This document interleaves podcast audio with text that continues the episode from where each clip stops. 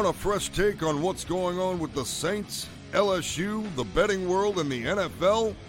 Then you've picked the right place. Jim Derry has plenty of datitude, and he's ready to tell you the way it is. Or the way he thinks it is.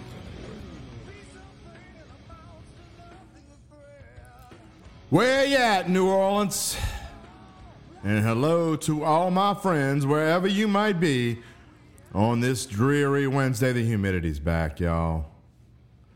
I was getting, oh, you know, you, you get used to this this beautiful weather that lasts for a couple days, and you say, all right, everything's changing. It's gonna be cool, and you walk outside and you go. Welcome to Datitude, episode number 11 for a Wednesday, October 20th, 2021. I am Jim Derry, sports betting writer at The Advocate, the Times Picayune, at bet.nola.com. Ever have one of those kind of starts to a day? It wasn't just the weather. Today certainly fits that mold. First, I oversleep. Little one misses the bus. So I'm going to drive her to school, no problem, right? You know? Except she wakes up and within 30 seconds, she's bawling so bad I can't understand a word she's saying.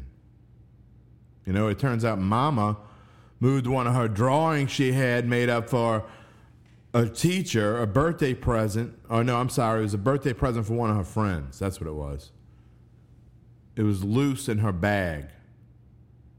And, and that's how she put it. She put it loose in her bag, and Mama moved it to her folder. She did not want it in the folder. It's the end of the world. I'm assuming, you know, most of you listening have kids and you get where I'm coming from. Those of you who have kids who've grown up, just put yourself back in those days. Catastrophe. You know, when I was single and I, I thought about the day I would be married and have children, you know. I always thought I wanted a house full of boys, going to ball games, coaching Little League. You know, then I met my wife and she already had a seven year old son who soon became, you know, I considered my own very shortly after we got together. I lived the ballpark life with him, you know, and then, you know, God has graced me with two girls. So now I'm outnumbered. My son's 23, he's moved on, and I live in a house full of females. 80% of the time, I love it. 100% of the time, I wouldn't have it any other way. But some days, some mornings, ouch. You know, if, if things aren't in the right place or we can't find the right blanket or not that shirt or the dog ate Barbie's hair, well, you get it. Everything is a gosh darn tragedy. So that's how this morning started. If I have to deal with it, you have to deal with it. And to top it off, I got the funk. I get every single October when we get our first cool snap, as much as I love cool weather. But that first cool snap, sinus and throat feel like someone blew up a balloon inside of there, and I can't pop it. It's fun stuff. So we started the show with the Let's Get Personal segment. Hope you're all better for it. If I can't share with my friends, who can I share it with? In just a few minutes, we will talk to football analyst Mike Detillier of WWL Radio and SaintsReport.com about what else. Saints coming off their bye week, going to Seattle for the Monday night matchup with the Seabags. The fallout from Coach O and the bombshell this past weekend. Mike Detillier knows Coach O better than anyone I could have on this show. So, um, and look, he is. I thought it, it, it was it was in, it was maybe the greatest interview we've had on this early, uh, the infancy of this podcast. Um, and we had some good ones. We've had some really good ones, but you know, I thought I was going to have a 30, 40 minute segment with Mike, and it ended up being an hour and a half. So, um, you know, I hope you have time to listen to the thing because it's the whole thing is great. You know, listening to me for more than 10 or 15 minutes would probably turn people on to some other podcast. But Mike Detillier is fantastic. So make sure you, you have some time, whether you listen to it over a day or two. That's the good thing about podcasts. Uh, they can sometimes go a half an hour.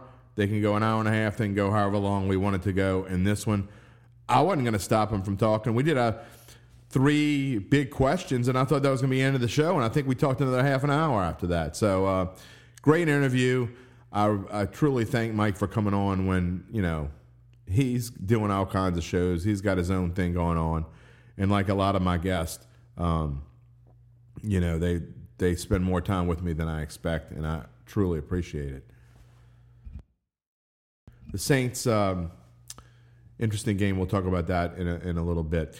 We were scheduled to have David Grubb on this morning to talk Pelicans, but David had a family issue. Uh, we certainly hope everything's okay with that. We'll check in with him very soon. Um, so, I, I look. This is a football centric show. It is. It's going to be even in the off season. We'll probably talk, you know, way more football than we'll talk about anything else. But I do want to touch on the Pels. Their opener tonight, the Smoothie King Center uh, with the Philadelphia 76ers. The this morning at no, on NOLA.com, the Todd Speaking offered a season preview, which you should check out. It's aptly enough titled New Orleans Pelicans Season Preview. Everything you need to know about a pivotal 2021 22 season. It's weird to say that. 2021 22. Okay, I can count. That is weird. 2021 22. That's what it is. It's the 2021 22 season. You know, the Sixers are a bit of a mess, too. In fact, they might be more of a mess than the Pelicans. So maybe it's a perfect opener. Ben Simmons, the former one and done LSU player, was suspended for tonight's opener for, quote, conduct detrimental to the team, unquote. We've heard that before. Coach Doc Rivers says he hopes Simmons gets his act together and wants to come back. Just walked out of practice. Um, I think Doc told him to walk out of practice, but I think he was leaving anyway. Joel Embiid said he really doesn't care whether Simmons comes back or not. That is a mess. I mean, but it's no problem for Philly, right? He's only got four years and $147 million left on his contract. You know, if it doesn't work out, it should be easy to move him, right? So someone will take on that $147 million for a disgruntled player. See, we're not the only ones. But at least Simmons is healthy if and when he decides to come back. You know, for the for the Pels, we don't know when Zion is coming back with his fractured foot. You know, first, it was sprung on the media. He had surgery in the offseason, but they thought he could be back in time for tonight's opener. That was a lie, dude. Flat out lie. No other way to put it. It was a lie. They couldn't have possibly thought he was going to be back. Now it looks like he'll miss weeks.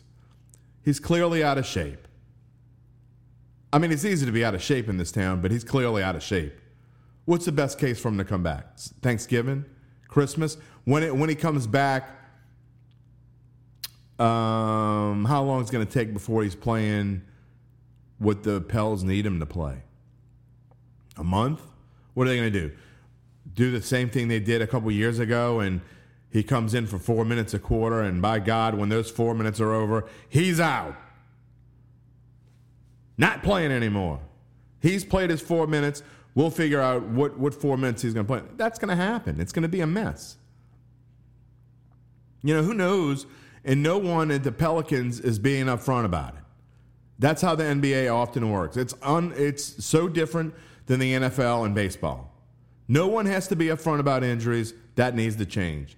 And I talked about it with Zach Ewing the other day on um, the Odds and Ends show Monday. It needs to change. The NBA needs to be transparent about injuries. I mean, we live in a betting world. These big leagues are embracing the betting world now. Remember when, and that, that's why it's, I mean, not to go off on a tangent and, and I digress, but that's why it's absurd that Pete Rose is not allowed to be in the Hall of Fame or have anything to do with baseball anymore. It's time to end the lifetime ban. It was time 10 years ago. But these, these leagues are embracing the betting world. And if you're going to do that, be transparent.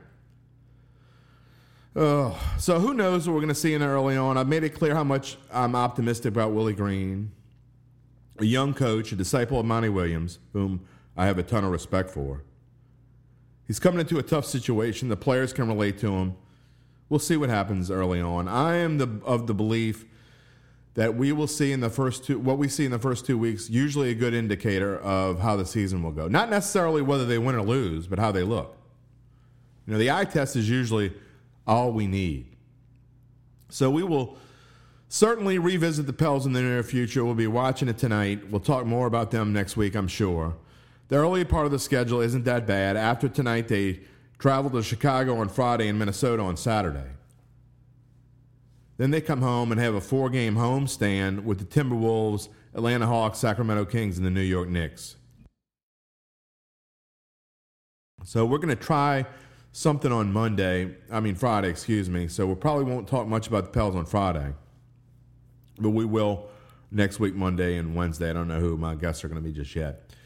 But Friday is going to be, we're going to call it Five Star Friday. It's going to be all about our best bets in the upcoming football weekend. We were supposed to have the debut of Uncle Big Nick, who is a college football pick picking savant. Although you wouldn't have known about, we recorded a segment. I just I had so many things going on Friday, we never put it on the air. But we're going to count those picks, and they weren't that good. But you know, we're going to be transparent, unlike the NBA. And so Fridays will be all about making you money. We're going to have conductor Dave back moving back to Fridays for our NFL pick segment. So, in whatever NFL picks we don't touch in either the Uncle Big Nick segment or with conductor Dave, I am going to touch on every one of them. Also, at the end of today's show, I'll give you my Thursday night football pick since we're not going to um, be on again before then. Broncos and Browns snooze. It's already been announced that Baker Mayfield will not play for the Browns. They're already out with Nick Chubb's out, Kareem Hunt's out. They're a mess. We're going to talk about that in a little bit, but I again I uh, do want to bring in my guest for today. But first, here's your reminder that you can email me at jderry at theadvocate.com, on Twitter at Jim Derry Jr. You can listen to this podcast in multiple places, wherever you're listening now, obviously on bet.nola.com, SoundCloud, Spotify, Google Play, Stitcher, Apple Podcasts, wherever you get your podcast, just search for Datitude and make sure to subscribe. That is the key. You'll always know when we have new episodes. Monday, Wednesdays, and Fridays, Mondays and Wednesdays, we will have guests who will do be doing most of the talking. They will talk about Saints, uh, NFL, LSU, and Pelicans and at times Tulane, and at times other things, whatever's going on at that time. Right now it's football season. Again, we're going to talk mostly about football going forward. At least until, I don't know, December, January, whenever our teams decide to fizzle out. I want to give a shout out to Caesar Sportsbook, who is an exclusive partner with us at The Advocate, the Times Picayune, and bet.nola.com. Again, sports betting coming to Harrah's any day now. You believe that, Ronnie Milsap? That's what I hear. I'm going to believe it. Videos on bet.nola.com. Odds and ends on Monday with Zach, Devin Jackson, and myself. Fantasy Roundup on Tuesdays with Zach and Spencer the Guru Urquhart. And on Thursdays, don't miss it at the book featuring Cashing In with Carville. James Carville segment. You, it's a must listen. That dude has got some stuff going on. It's not about politics, it's about sports and local sports mostly. He will tell you what he thinks about LSU football, and he has got some LSU garb in his house for show.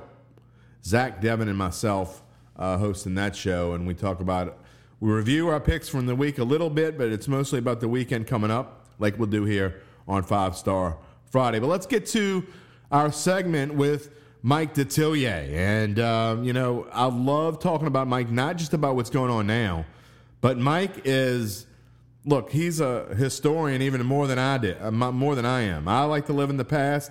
I'm not ashamed to say it. I remember a lot of things that's useless knowledge in my head. That's why I am great friends and partner with Jim Rapier, who is my, my broadcast partner on Friday nights, because nobody has more useless knowledge in his head than Jim Rapier. And Mike Detillier has got a lot of that too. But it, it correlates. The history history always correlates to the present, right? I think it does. And so Mike brings that with him, and um, we'll get to it. Let's hear what he has to say. On the Datitude podcast this morning, Mike Detillier of WWL Radio, football analyst extraordinaire, and of SaintsReport.com. Mike, uh, we certainly thank you for joining the podcast this morning. My pleasure. Great to be on, Jim.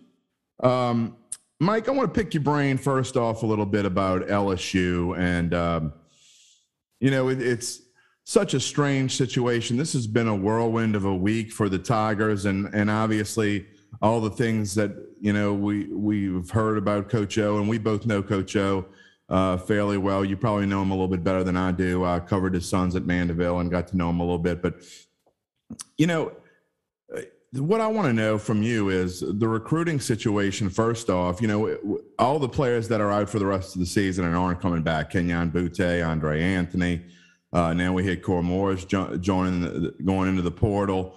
Uh, a host of other players, guys that are probably going to play in the NFL uh, and some of them are going to be high around draft picks. But now, you know, you got Jacoby Matthews at Ponchatoula, who already, who a couple months ago said he was decommitting from LSU. Andre Anthony, Aaron Anthony, uh, uh, Aaron Anderson, I'll get it right eventually, of Karr, um, earlier this week said he's not, you know, he's going to cha- might change his mind. He's decommitted. How do the Tigers get back to where they were just a year ago? Well, it's going to be difficult, and uh, yeah, uh, you know, growing up on the bayou, uh, I, we didn't go to the same school because um, you know the way the school districts are, are, are kind of mapped out. Uh, he lives south of the Intercoastal Canal. I live north of it, but um, we've probably known each other close to 50 years. So, um, you know, it, it's a difficult situation. It goes to show you a little bit about um, very few people can handle success very well and and Ed didn't handle it well, uh, and it, uh, it, he paid the price. Now again, he getting paid seventeen million dollars. So as I've told him, I don't feel too, too bad for you. Uh, you know, seventeen million clams. So, uh, but I think um, you know he feels disappointed that he left down the people you know he sort of grew up with here in the Bayou, Louisiana, LSU, and that he could not uh, recapture that magic of 2019. The recruiting part's a tricky issue uh, because we all know you might say, I'm going to the school because it is who they are. But a lot of times it has to do with relationships that you've made with assistant coaches and head coaches. So, you know, okay, this staff isn't going to be here next year. He's not going to be here next year. So, man, that's a tricky issue. You can say, I'll go out and call them and try to recruit them to LSU and come here because it is LSU. But you know, if other schools, if it's Texas A&M, if it's Alabama, you name it, are gonna sell. Hey, listen, we got stability here. Come here instead. And you're not that far away. Mom and dad can still come visit you. Uh, you know, if you got girlfriend or whatever, they can still come visit you here. That is going to be a tricky sort of U turn here. And what I think will happen is as soon as the final game of the season is over with, that Sunday following it, you will have the new head coach at LSU. I think it'll be very rapid, very quickly, that as soon as the regular season's over with, the Sunday after that game on the Saturday, it's it the new coach will be hauled out and you'll have. Is it possible that it happens even before that, Mike? I mean, obviously, doubt you doubt it. You doubt it. I doubt it. Only because I think that coach is coaching somewhere in college football and he's not going to leave his team early. So I, I really believe that they will have something in place very quickly, and it'll be uh, it'll be the Sunday after the final regular season game on a Saturday. How hard is it going to be for Ed to? I mean, he says all the right things that he's going to be part of the recruiting process, trying to get these kids to, to come to LSU, the ones that already said that they were inter- committed. And and look, just because they decommit doesn't mean they're not going to LSU. That's what people Correct. might not understand. I mean, I, have known Jacoby since he was in eighth grade, and I still think there's an excellent chance that he goes to LSU. Hank uh, Tierney is is told me as much. I've known Hank since I was in high school, um, so it doesn't mean that he's not going there. Uh, Aaron Anderson is an unbelievable talent. I've watched him at Carson since he was a freshman. Yeah. Um, he may be, I mean, for kids that don't, for people that don't watch high school football, I mean, this kid has got speed like maybe no other in the state. So to have just those two kids would, would make a big impact on other recruits, I think, as well. But how hard is it going to be for Ed to to have his heart into keep trying to get these kids to come to Baton Rouge? Listen, uh, I do know him this way. Um, he's one of the t- toughest dudes I ever seen in my life, and he will work his tail off to do it. Um, all his life, I, I never heard him talk, even though he was a great high school player, I never heard him talk about playing in the pros. All I ever heard him talk about was he wanted to be a head coach one day, and that where he wanted to be a head coach was LSU. So I think his heart's still into it. Uh, now, is the young man going to be swayed by others? That that's the big question mark. Because I, I don't question Ed and the staff recruiting. What I question is other people, other teams, other coaches saying, "Hey, you have stability here. You know who your position coach is going to be. You know who your head coach is going to be." And that goes a long way. Again, relationships, and you understand it very well, has a lot to do with the head coach and your position coach, the guy that's recruiting you. LSU doesn't have that right now. So I think they got to do something very quickly, very fast when they have that opportunity. One thing I've always heard about Coach O, and I've heard so many stories about back in the day when you guys were going to high school, but um, he has always been a super loyal dude. And Yep. if you crossed one of his friends, um, you better watch out. and so, I mean, yeah, he, um, he's sort of protective of people, and uh, you know that that's just his nature. I think that's the nature of people. You know, listen, we might fuss and fight here on the bayou, but you know, if something happens, then you know you're going to fight all of us, so to speak. And, and that's that's just the way Ed is. He's always been super loyal. If I've ever asked him to uh, do something for a charity event or to speak somewhere, it was difficult for him to tell me no. I mean, a couple times he did, but I would say nine out of ten, he was, "Hey, I'll do it, T boy. Don't worry about it. I got it. I got it. I got it. Just let me know." And um, Uh. you know, he on his way, and that, that's just the way he is. Uh, we um, made a decision uh, when I got hired full time on at WWL. They asked me, "You think he would come on weekly on WWL?" And so I texted him at first, and then he sends me a text right back, "Hey, give me a call." And uh, we thought we could maybe do it on a Monday, and he said, "You know, just because of scheduling and the way they work things uh, on Monday, he couldn't do it." But he said, "I'll do it on Tuesday." I said, "Okay." Is he said, "Just send me, just send me a text every Tuesday, remind me, but I'll do it." It was no hesitation. And so that, that's just the way he is uh, as a person. And uh, you, he might have fault. Listen, we all got faults. We all do things we shouldn't do. And uh, I think when this is all settled, I think he'll admit that that his part of handling success was not very good. But man, he's a loyal cat. He really is. He's a loyal, loyal guy uh, to people that have been around him a long time. what does uh, an old boy from down the bayou do with sixteen and a half million dollars? Well, he's cheap. He's not as cheap as they bear, but he's tight with his money, dude. Uh, yeah, you know, uh, five years from now, uh, I'll tell you, he, I bet he got every nickel of that 16 and a half, 17 million bucks. Uh, now, I might be a little bit different. I, I might do something here and there, but uh, no, one thing with Ed, uh, he's always been, uh, I'll use the term frugal with his money. This Frugal. was the guy time. He was at Northwestern as a coach. He was not getting paid. Uh, you know, I think the coaches were giving him a few dollars here and there just to kind of keep him rolling. He was sleeping. Uh, they had thrown out two uh, mattresses uh, from a sorority. He went and picked it up and put it in the weight room, and that's where he was sleeping. That that Just- I've- that that's crazy. I mean, but It's you, unbelievable. but, but Because I, where you living? What do you mean? Uh, I'm living here. I said, where's here? Uh, weight room, Northwestern. I said, "What you sleeping on?" He said, uh, "I pieced together. They threw out two old mattresses. I pieced them together. He said, I sleep on eight. It's all good. You know, it was, it's it's nothing nothing different than a fishing camp, right? Yeah, it's pretty much uh, you know, and he felt you know this was his way of getting in the business to show him that he would work as hard as he could. And uh, even at Miami, you know, he didn't have any money. Uh, he gets hired as the assistant strength coach, defensive line coach with Jimmy Johnson. He didn't have enough money for an apartment. now, him and Tommy Tuberville were living together. Now, you know, now Tommy, Tommy Tommy's boy, you, you got country and, and country and uh, Bayou.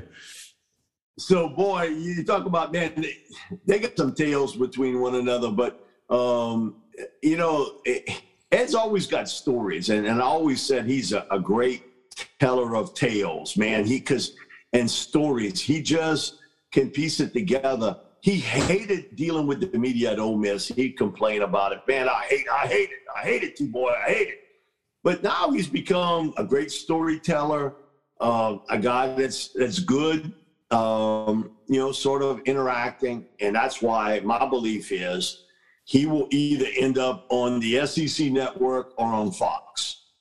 It'll be one of those two where he'll do television. And if they let him tell stories and give him those tales of yesteryear, because he's connected to everybody. Right. He, when at USC, was recruiting the top players in the country. He's done the same thing at, at LSU and he got a story about everything. And so, uh, yeah, uh, he'll survive with that 16 9 or whatever it is. Uh, he, he'll be okay. Well, he and I have something in common because I got a call after my NFL picks come a couple weeks ago that I went 5 and 10 and 1 against the spread.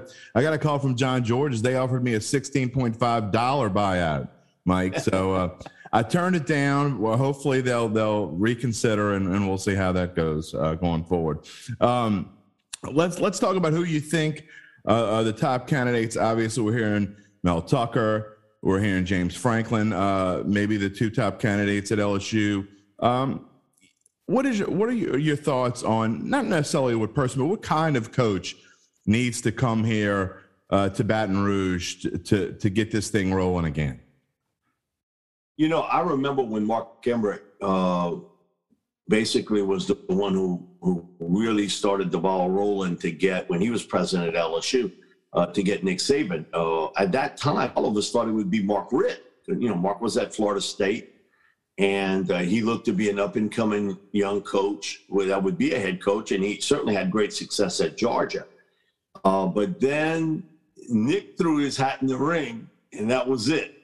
And Nick was a good coach, a really good coach at Michigan State, but he wasn't the Nick Saban we look at today. I think Mark had a vision, and I think it, it's the same way with Scott Woodward, and I have no doubt William Tate, the new president, wants also saying this because he has said this before and been involved in coaching searches uh, at other schools that he wants a say in this because now you can like it or not like it.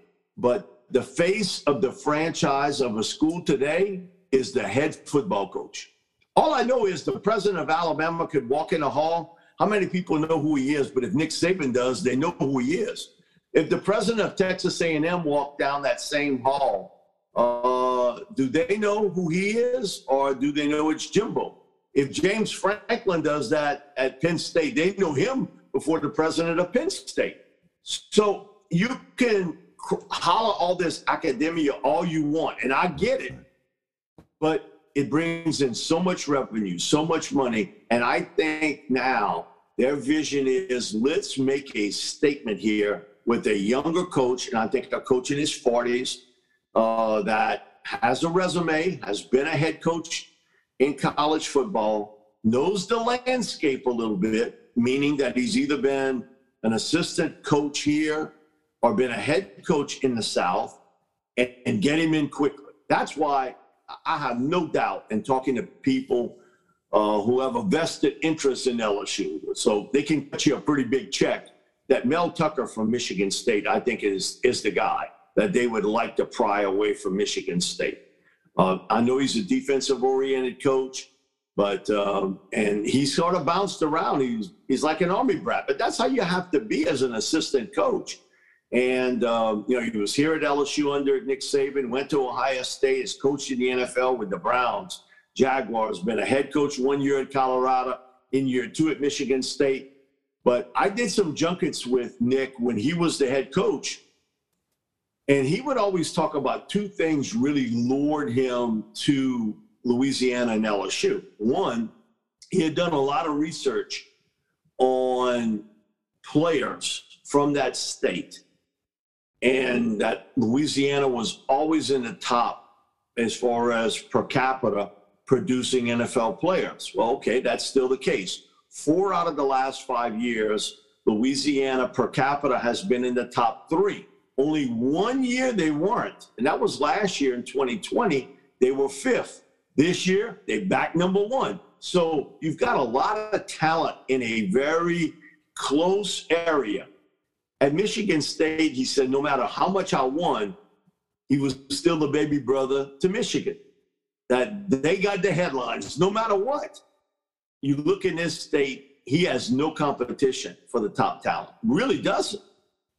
His biggest competition for the top talent in Louisiana is Nick Saban in Alabama. Yeah. So I think that that would be a big plus uh, for any head coach interested in the job. And I think Mel Tucker and James Franklin, as you brought up, I think those are the two guys that are kind of a cut above everyone else when they're looking at it. Both young coaches, both have been in the South. Uh, Mel was an assistant at Alabama and Georgia and LSU.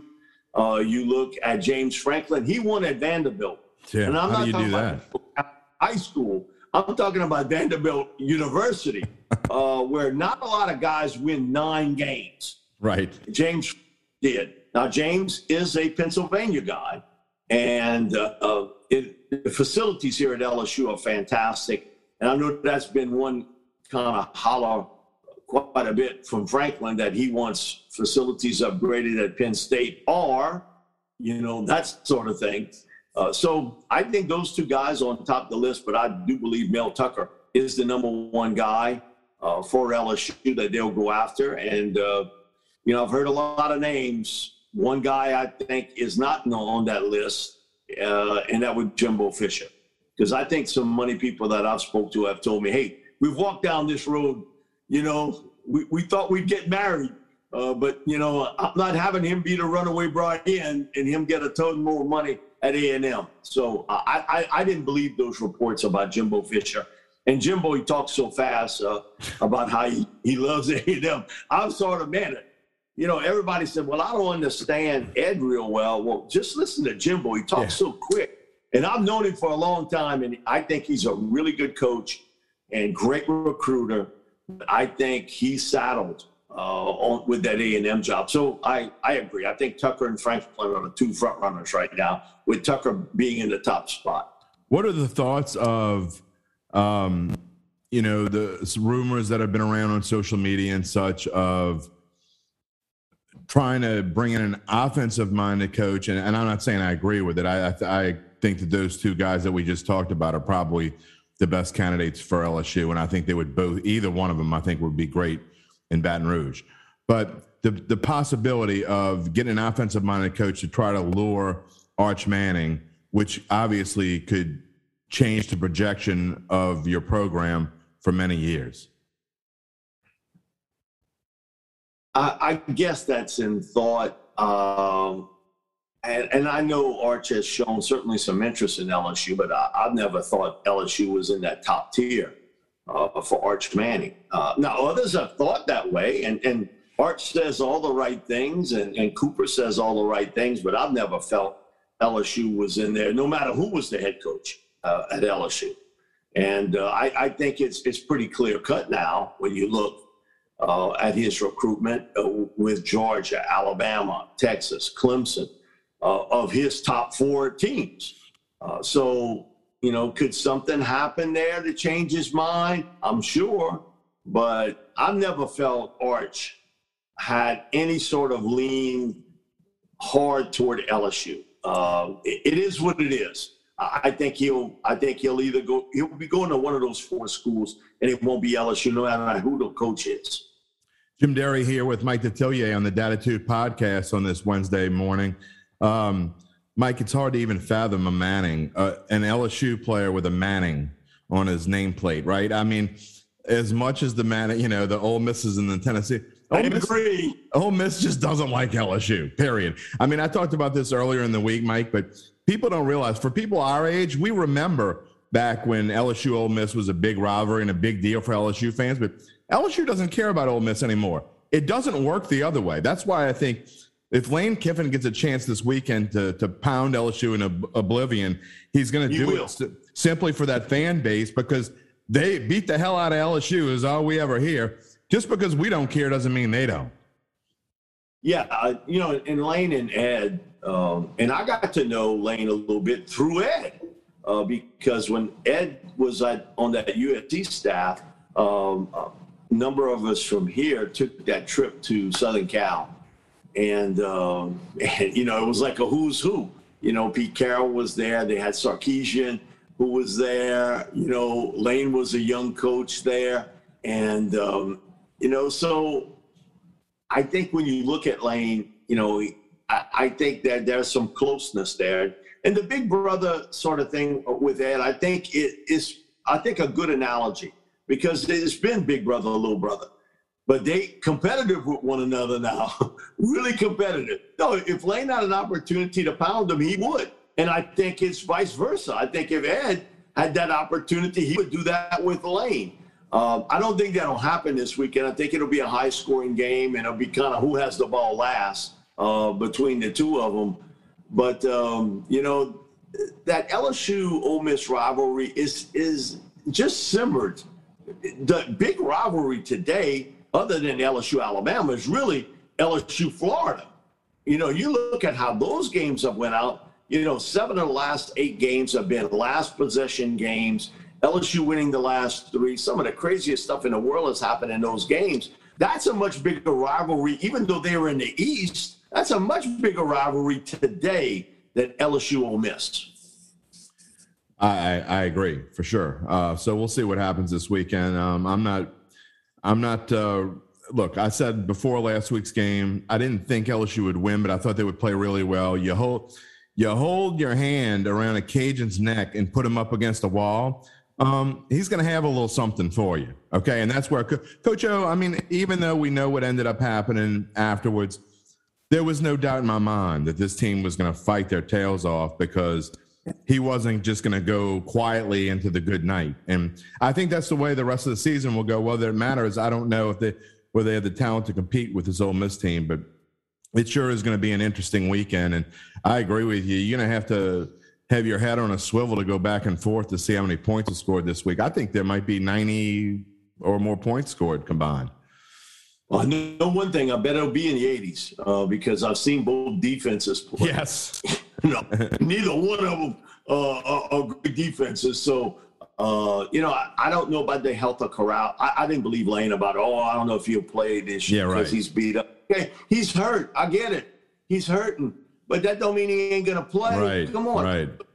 Because I got some people, oh, Matt Corral won't play. My thing is, just because Lane Kiffin said he's hurting, man, you got a lot He of ain't missing this that are hurting game. this time of year. But Lane soaping that a little bit, uh, uh, you know, and, and even Ed, we had him on last night, uh, and he was laughing. He said, yeah, uh, I expect he's going to play. I expect he's going to play. So, yeah, we, we get what Lane was trying to, to pull there.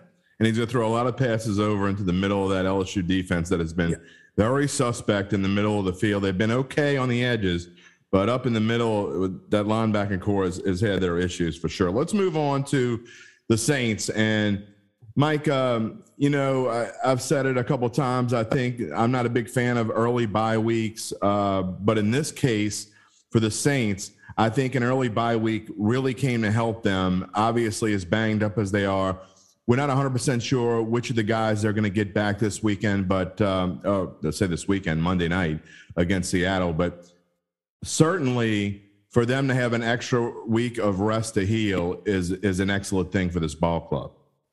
Yeah, and they are who I thought they would be. And it's a bit of a yo yo run. Uh, and I know Sean doesn't like that, but it, I think it's been true. You've seen good, you've seen bad, you've seen good, you've seen bad, you've seen good. And that, that's what I thought we'd see early. Now, the wins and losses on who you won and who you didn't win, uh, who you didn't beat, I should say, are a little different, but they still ended up with the three and two mark at basically the bye.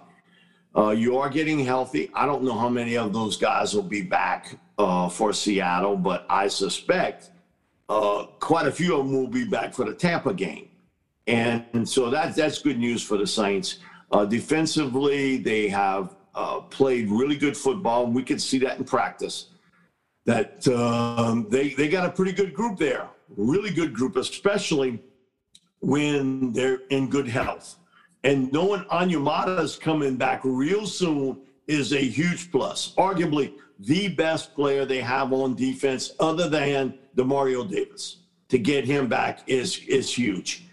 On offense, uh, we'll see what happens. Looks like another couple of weeks for Michael Thomas, but he certainly can help out that passing attack.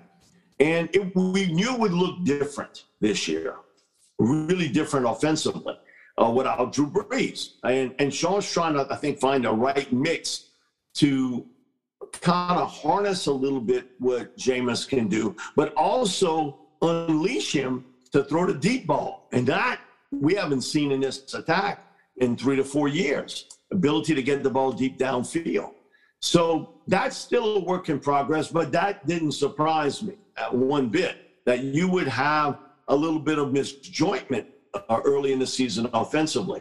Special teams has been great, other than the kicking game, which has been lousy. Uh, and hopefully, Will Lutz is back for the Tampa Bay game too. Man, it just goes to show you uh, when you have a premier guy like Lutz, what he means to your football team. And it, it, it's been a revolving door of kickers here, and it reminded me of what it was before Lutz when they had the same sort of issues one way or another. Uh, man, Gillikin has been fantastic as yes, a punter. Return game has been outstanding. Their coverage units have been very good. Uh, blocked a couple kicks. So, you know, but you got to get Lutz back because I think in the way they're structured today, you cannot be kind of even Steven in the special teams part of the game. You have to win that part of the game. And that means when you called upon to kick a 45 yard field goal, kick it. Now, anything past 50, you know uh, that that's sometimes uh, not the best of odds, but Lutz has been real good with the long kicks also. But inside 45, come on, you got to hit those kicks. And it just has not been the case with the Saints. So I think it's been a really good coaching job by Sean Payton to piece this together. They've run the football more than they have in the past, and I get it. Uh, you you have to be able to run the football. Now they'll have all these analytical guys give you stats about throwing the football, and uh, you know you got to throw it to set up the run. No, uh, the teams that are winning today, look across the board. Is Tennessee setting up Derrick Henry right. throwing the football? oh, okay, come on. Use a little bit of common sense. Is Carolina the same team with McCaffrey and without him? Because oh, a lot Lord. of those little are almost like an extended handoff. But they so rigid on trying to preach to you about the passing game, they forget. Man, isn't Tampa a different offensive team when they got Leonard Fournette rolling? One hundred percent. You know, when he gets the ball, he's dangerous. And so I do think that's a big part of what we've seen sort of the evolution with Sean over the last two years. They've run the football more. And I think it's a key to their success. Uh, and that's, I think, a big reason why you bring in a veteran like Lamar Miller with Tony Jones down, that you don't want to beat up uh, Alvin Kamara just running him the football constantly. And he hasn't been used as much as a receiver coming out of the backfield. Uh, and Lamar's a really good receiver, and I think he can help out uh, with some depth at the running back position. He's a sharp cut, real hard nosed, north south guy, and he's got some giddy up in the step in Green Bay with Aaron Jones and AJ Dillon, and you look at Kansas City's problems this year, it's no coincidence. Co- no coincidence. Edwards-Helaire is hurt. They don't have a real running back. Darrel Williams, who was great at LSU and even better at Belle Chasse, by the way. Um, but you know, I mean, it, it just goes to show 100%. If you don't have, to me, a quality running game, except in the rare, in rare cases, you're not going to be a contender to win the Super Bowl. And that's why, you know, King, Cowboys. The Cowboys have gotten back to running yes. the football if Zeke it's looks with like Pollard. Or, now, game one, you had to understand who you were playing. They are terrific in stopping the run, Tampa Bay. And so Zach Dak just went off throwing the football. And Dak is ter- has been terrific this year, but I think he's been helped so much by the fact that they can run the football with Zeke and with Pollard, and it opens up things in the passing game. You can't have that guy's got to come in the box to help stop the run, and you get coverages downfield that are very favorable. Uh, so I, I never bought that that stuff about oh you got to throw the ball to open up the running game. Uh, I you know listen, it's still a physical game, and these two factors always come into play. You got to run the ball, you got to stop the run. And so far, uh, now the game against Carolina, you just got all beat up uh, for the Saints, but in the Giants game, you should have never lost. Giving up those big plays in the secondary deep were the killers, but they've been pretty consistent in stopping the run and running the football. And I do think that is a huge key to that success. Now, the third part would be to get Will Lutz back because you got to win special teams. Uh, I agree wholeheartedly. And you look at this week's opponent, Seattle, Mike, and um, you know they ran the ball really well against Pittsburgh, and I almost found a way to came, come back. I say they ran the ball well. They ran the ball well in the second half. Um, yeah, and we don't know the health of Chris Carson and whether he's ready to come back or not. I guess we'll find out soon. But uh, this is an interesting matchup this week for the Saints because I think Seattle's a mixed bag. And even though Russell Wilson is out, uh, Geno Smith has proved at times he can play well enough. Um, their defense isn't what they're used to to to being, but Pete Carroll is kind of like Ed O in a way. When his back's up against the wall, those Seahawks find a way. They're never going to be out of contention. Okay, I don't. I don't think Pete Carroll is the greatest coach the, on the planet, but one thing about him is he finds a way to get the most out of his players. And I tell you, I I'm this is not a great spot for the Saints for me. Going in a, on a Monday night, and you know they've spent part of the week working on Tampa Bay on the Halloween because they got a short week with Tampa Bay. So this this kind of worries me a little bit. I'm not saying the Saints are going to lose, but it, it, it really worries me that they got to go all the way to Seattle, and at the same time they're thinking about Tampa Bay six days later. Well, you're playing on the road in a hostile environment in Seattle. Uh, sometimes the weather does play a part there. The big plus is Russell Wilson isn't going to be on the field. You got Geno Smith. Um, I have a friend of mine, actually, he's the chief odds maker uh, for the Wynn uh, in Las Vegas and actually lived in Thibodaux. Uh, he grew up in the Thibodaux area. And he told me, you know, the way they look at it, Russell Wilson is six and a half points for Seattle. That, that's how much he means, and basically a touchdown uh, when he's playing and when he's not. So not having Russell Wilson in the lineup is is big. And we've seen Geno, he's hot and he's cold, and he's private to maybe throw a pass he shouldn't throw, or fumble ball. Uh, and, and we've seen it the last two weeks. You know, he's played pretty well. And then all of a sudden, late, there's a fumble or he throws a bad pass. So, you know, one of the things with the Saints, they haven't had maybe a great pass rush, but man, they've been really good getting turnovers. Well, Geno Smith's the exact quarterback you want to play in that because he puts up two or three passes every game that are potential interceptions. Uh, I know you're playing it on the road and that sort of thing, but I would have a lot more worries if Russell Wilson was in the lineup instead of in Geno Smith there. Uh, and listen, I know he's an NFL player and he's had his moments, but he's not a scary guy by any stretch. Their defensive line doesn't get a great pass rush. Their secondary isn't close to what it was years ago. I think the Saints win on the road against Seattle. I think the tough game is Tampa. Uh, you know, because Tampa is like, hey, you know, we got our butts kicked twice last year. Now they won when it meant something in the playoffs, uh, and so that's going to be an interesting game with Saints and Bucks. The big difference is from a year ago, the Bucks secondary, um, just with a lot of injuries and haven't played well. And even the Eagles kind of had their spots with them throwing the football downfield. So um, I think the Saints take care of business against Seattle. But I think early on, the Seahawks give them everything they want. And I agree with you on Pete. He's not the great X's and O's coach, but he's a tremendous motivator. It's us against the world. And he always has his teams ready to play. And that's going to happen Monday night. He's going to have Seattle ready to play, and he's going to have a crowd behind him. And I still say if Jared Cook doesn't fumble at football, the Saints are playing in Green Bay the next week. But they might uh, have.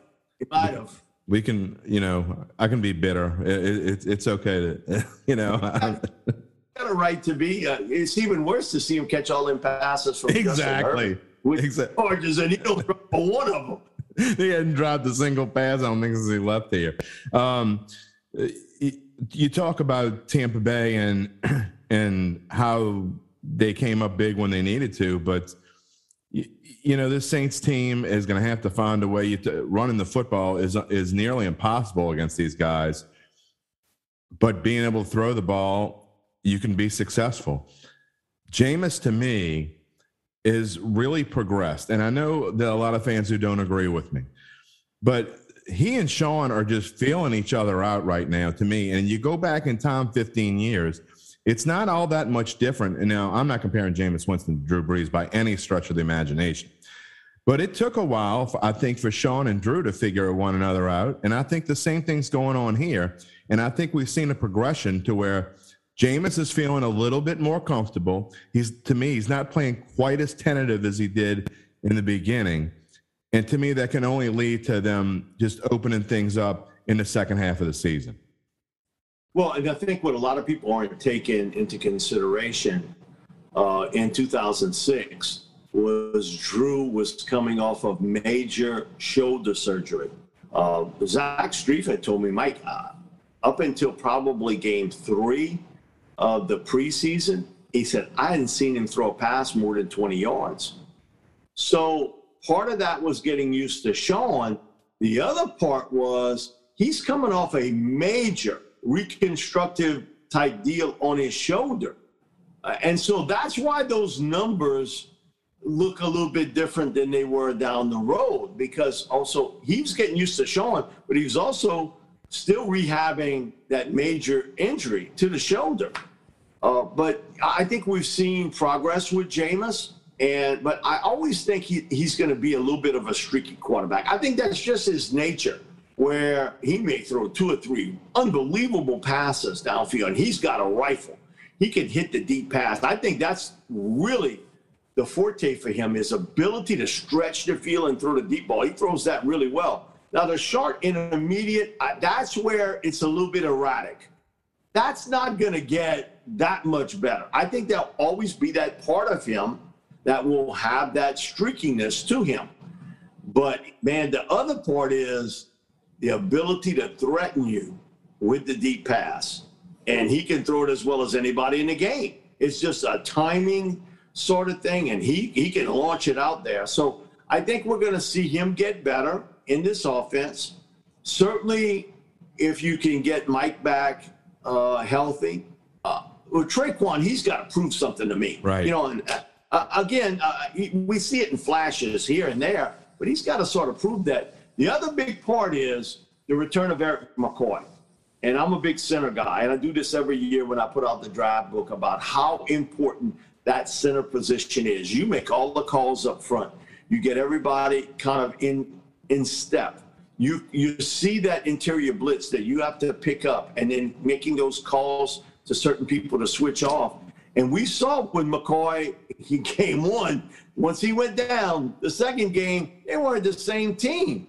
100%. Man, McCoy is an elite player, an elite center in the National Football League, and that has moments there because in the past I think we didn't appreciate how good Max Unger was. I was going to say Max from Seattle. Max was the greatest center 100%. Ever, uh, for the Saints, but people didn't realize that. How I was going to say, was. Mike, do you remember the uproar when Jimmy Graham got traded and yep. Max Unger? and and people were just, "What are you doing? You can't do this kind of things." And Max Unger, I agree. I don't know if he was the best center the Saints have ever had, but he's certainly up there. Every good Saints team throughout history, and I'm go go back to Hilgenberg if you want, all the way back in in time, and ask Bobby this. Uh, every good Saints team has had an excellent center. Yeah, no question. And, you know, and Bob and I talk about it a lot, and he always talked about, you know, man, Hilgenberg was really good. Uh, Steve Korte was a good center. Jeff Faine, who they got, you know, in 2006 in a trade with the Browns, uh, was a really good center, and he got the, he got paid. The Bucks made him the highest paid center in the National Football League, but we both agree uh, that Max Unger was the is the best center that's ever played on this team. Now I think Eric McCoy may be the challenger for that. He may pull the belt off of him one day. And okay, when Max retired, uh, Drew could make those calls and, and change things up. So now you don't have Unger or you don't have uh, Drew, and now you don't have McCoy. So that's what makes it difficult up front because, okay, it's a timing issue. Uh, we saw, I think it was the second or the third day of practice, Eric as a rookie. Uh, Zach Strief and I, we standing off to the side, and the only guy that didn't move with the ball was Eric McCoy. The four other guys race up the field, and you can hear the whistle, tweet, tweet, tweet. McCoy, he hadn't stopped it yet. And, You know, and Drew's telling him, hey, listen, when I cadence, you got to snap it to me. And it took a little while for Eric, but uh, I'll always remember that Zach was, oh, oh man, uh, come on, he's got to snap it. The rest of the guys are going you are the time clock. Kevin Mawae, um, who's yeah. in the National League Hall of Fame, he does our Louisiana line camp uh, virtually every year when he's not coaching college football. Uh, he's told me, You're the time clock. You're the guy. You got to make all those calls. You got to get everything right. You got to sometimes calm down a young quarterback or a quarterback who's maybe off that day, just to kind of, you know, hey, listen, it's okay. Just keep fighting. We, we, we're going to be there. And he says, so you got to be the time clock and also the motivator uh, for the other guy, especially like if you have a left tackle that gets beat. Hey, don't worry about it. We, we're going to get it next time. And how important that center position is. And I, you know, I look at the Saints and I also look at LSU. Yes. Okay. And this is, it's Liam Shanahan, but, you know, he's not a real physical player. Man, what LSU really miss? Lloyd Cushenberry when he was the center. Man, Lloyd was terrific. Uh, he caught all those interior blitzes uh, for Joe Burrow. Uh, you know, he made all the calls up front, made sure everybody knew what they were doing. And he was Joe's protector because his deal is, man, if Joe gets hit downfield, that's his issue. But if he gets hit behind me, that's my issue. And it's funny how Cushenberry was such a big part. Now, he doesn't get, not a lot of people write about that, but it's the truth. Lloyd was terrific in that 2018 2019 season, uh, the season you won 10 games and then you win the national championship, how big of a player he was because of his physicality, his talent, his smarts. And it's not that Liam isn't a smart guy, he was at Harvard. But it is, again, uh, being physical in the Ivy League and being physical in the SEC is two different things. And he fi- he's finding out the hard way. I hear Aaron Rodgers told uh, Joe Burrow that he needs to learn how to slide. well, good luck with that. Listen, they were trying to tell him that uh, at LSU. Uh, he, you know, it was just something he didn't want to do. Uh, I know Coach O numerous times would kind of pull him aside. Hey, listen, you can't take on a linebacker or a safety downfield. You can't do it. You know, slide. We, we got to have another snap out of you. Okay, it lasted about three seconds. Joke back in the huddle. right. Bang. You know, he, he's he's going to do what he wants to do, and so that means he's going to get beat up a lot. But man, listen, um, through all my years, uh, if I would list that Mount Rushmore of tough guys at LSU, I'm not talking about talent. I'm talking about toughness. Joe Burrow's on that list. I mean, that's how tough a dude he was. Man, he would take anybody. It didn't matter who you were that's just the way he was raised. You know, his dad was a former player and a coach, and, and he felt, I'm going to show you how good and how tough I am. Well, show me how good you are, but stay healthy. You don't have right. to show me how tough. I know you tough, uh, but I hope somewhere down the line, Joe understands that. that you know you can't take on a linebacker or a safety downfield. They'll knock you to tomorrow. I mean, that's just the way it is. But they tried at LSU. I know it, Coach Ensminger, Coach Oh, they would they would preach it to him, and he didn't listen. Well, Sam Darnold's doing the same thing for Joe Brady right now. I mean, of course, it's out of necessity with McCra- with McCaffrey out. I want to yeah. see what I think. Chuba Hubbard's actually a pretty good back. We'll we'll we'll see this weekend probably, but. Uh, Darnold's going through the same thing, and so maybe it's a Joe Brady thing. Tell him to run, run, run. I don't know. Oh no, Joe. Joe kind of preached it to him too about, hey, listen, take the slide, run out of bounds. But you know, listen, uh, you know, it's that old Southern saying, you can lead yeah. the horse to the water. That's right. Get in the drink. Uh, and Joe was a guy, you know, he wouldn't even dip the head into the water trough. He, his deal was, I'm going to do it the way I want to do it, which means you, you've taken a lot of big hits. And, and, you know, and that's unusual for a quarterback. Most of them, they understand live to fight another day, take the knee, uh, or take the slide, or go out of bounds. And good luck trying to teach. I don't know, Mike. One, one more serious, one more serious injury, one more concussion, or whatever it is, and I think um, he's going to have to take a good look at himself and and figure out that look, this is a kid to me who could be in the NFL for for 15 years or more. Um, could be a, a star in this league and you know that as well as I do. You've been up close with him, and well, we, but what could cut his career short? The Bengals have been must-watch TV. Ken Anderson, he, I don't know. yeah, you got to go that far. My thing about it is Joe Burrow has made the Bengals must-watch TV because of how good he is, and now you got Ja'Marr Chase if he can keep Joe Mixon healthy, and I think that's the big key because you yeah. got to have a running right. And uh, and Joe's even made that comment about he's such a big key to, to us offensively because I see different coverages when we're running the ball well. But boy, you got Mixon, you got Ja'Marr, and now you got him. Um, they are must-watch TV because they're entertaining. They're very entertaining, and Joe is just absolutely fabulous. There's no question about it. Jim Derry here with Mike Detillier on the Dattitude podcast. I like to wrap up the guest segment with three big questions, Mike. Sometimes they're tough, sometimes they're not so tough. You can tell me if they're tough or not. Uh, question number one Is this Saints team a playoff team? Yes, I think they have the potential to be a playoff team. Number two, on the first weekend of September in 2022 is Jameis Winston the Saints starting quarterback? Man, that's a toughie uh, because I think we'll have to see how this season plays out. Uh, but um, I, man, you know, finances are going to come involved too. So, I, man, that's a tough one for me. Uh, I, I, would like to see a little bit more of Jameis before I would answer that. I would lean more toward no. That's you know that's the sixty four thousand dollar question, right? I mean, Jameis has been such a, a mixed bag, but uh, again, I see progression there. I'd probably lean towards no too, but there's something about to me, Mike, and this is still part of question number two, but Sean Payton loves a challenge like maybe no other coach in the NFL. And I think he brought Jameis Winston here to say, you know, you guys can stick it. I can turn anybody if they've got talent, I can turn anybody into a star in this league. And I think he's taken this on as a challenge. So the only reason why I would say yes, I, I mean, I still think it's going to be no, but the only reason why I would say yes is because I think Payton's got something to prove.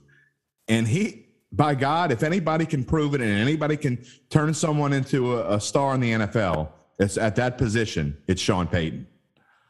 The other thing too is he didn't draft Ian Book to be a backup. No, I agree with that 100. percent I'm telling you, 100. percent This to how he has talked about Ian Book, and I think he envisions one day that you know what Ian I Book agree. is going to be back in the NFL. Now, that's year two. That remains to be seen. But I think he believes. I think that's Sean's big project is Ian Book. I really believe that. That's his. I don't project. disagree. Don't don't you think, Mike, that? And again, I'm not comparing anybody to anybody, so don't take this the wrong way, listeners. I don't want to get hate mail, but uh, don't you think Ian Book, just not just in stature, is so much like Drew Brees? Was just this guy was a winner. He doesn't have the strongest arm in the planet, but he he's got this. He's six feet tall. No one's ever given this kid a chance. They still don't give him a chance.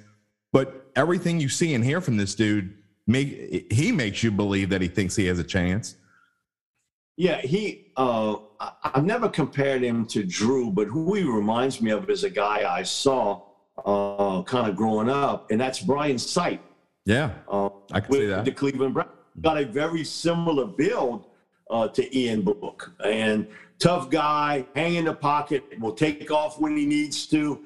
Uh, he wasn't the this real fastball pitcher, but he was a great leader. And that's who, when I first saw him at Notre Dame, he reminded me so much of Brian, who was not a real tall quarterback. He didn't have a super strong arm, but he was accurate. He would run with the football when he needed to. And so I see a lot of Brian Sipe in Ian Book. Uh, Drew Brees, they'll have a lot of six foot quarterbacks get compared to Drew. His accuracy skills were just unbelievable how he could put a ball in between arms and hands, and the timing of it was unbelievable. But uh, so if I would compare Ian to anyone, it would be Brian Sipe. And it's been a long time for people that are young, uh, younger than maybe the age of 35 or so. I mean, before Baker Mayfield, the last quarterback that anyone talked about at Cleveland with Cle- the Cleveland Browns or Bernie Kosar and Brian Sipe. So it's been a long time since anyone's talked about Cleveland Browns quarterbacks You bring a blast from the past. Mike, final question. Um, man, LSU, will they? They only really need to win. They're going to beat ULM, so uh, they only win, need to win really one more SEC game to get into a bowl game, which is hard to believe, and, and it's hard to think that's going to ha- that that's the case. Will this LSU team win one more game and get into a bowl game? Yeah, I think they will.